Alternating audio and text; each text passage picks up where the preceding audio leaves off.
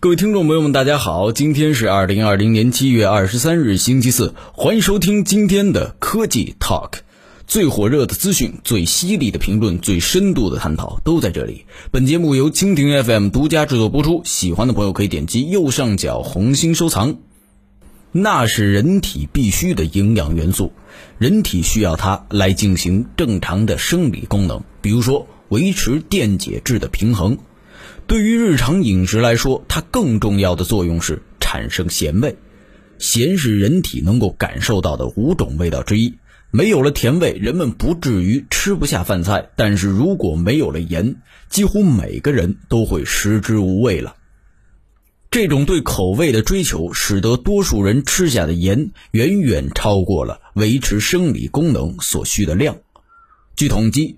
中国人每天吃下的盐平均多达十克，要降到普通人低于六克，高血压或者临界高血压人群低于四克的科学推荐量，许多人可能还会觉得淡的吃不下。如何在不降低咸味的前提下降盐，就成了现代食品领域的一大挑战。低钠盐是很容易想到的一种思路，用不含钠的咸味物质来代替盐，根本上说。咸味是钠离子产生的，在元素周期表中，跟钠同一族的其他金属，因为原子结构上的相似性，也会有一定的咸味。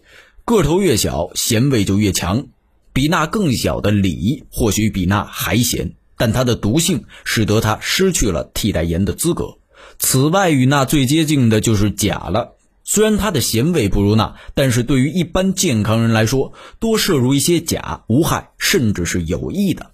因此，它也被广泛的用于低钠盐中。不过，高浓度的钾会产生苦味，这也使得氯化钾使用受到了限制。一般的低钠盐中含有百分之二十五的氯化钾，其咸度不如普通盐。为了达到同样的咸度，可能需要增加用量。考虑到增加用量之后的钠含量还是低于普通盐的，这样的低钠盐还是有意义的。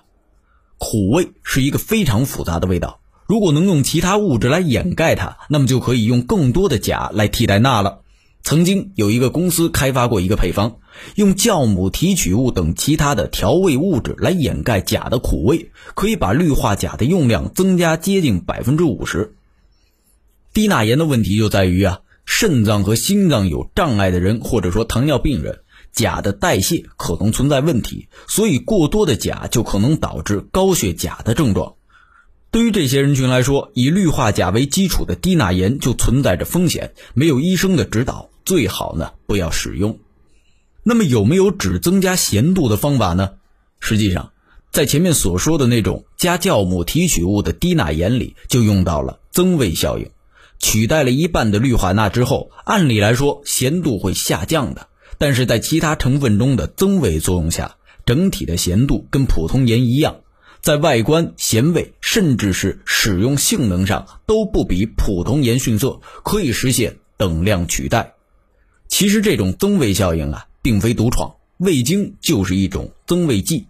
味精的化学成分是谷氨酸钠，也含有钠，所以很多人就认为味精的使用会增加钠的摄入量。实际上啊，恰恰相反，味精可以使得相同浓度的钠尝起来更咸。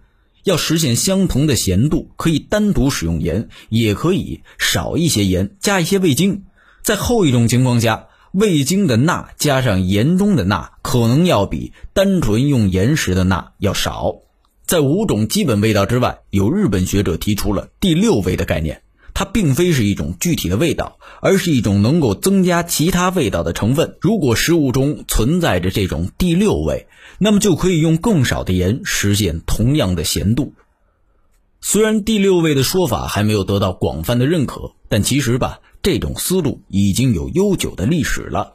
除了味精和酵母，蘑菇和西红柿中也有这样的成分，酱油等蛋白质水解物也可以起到同样的作用。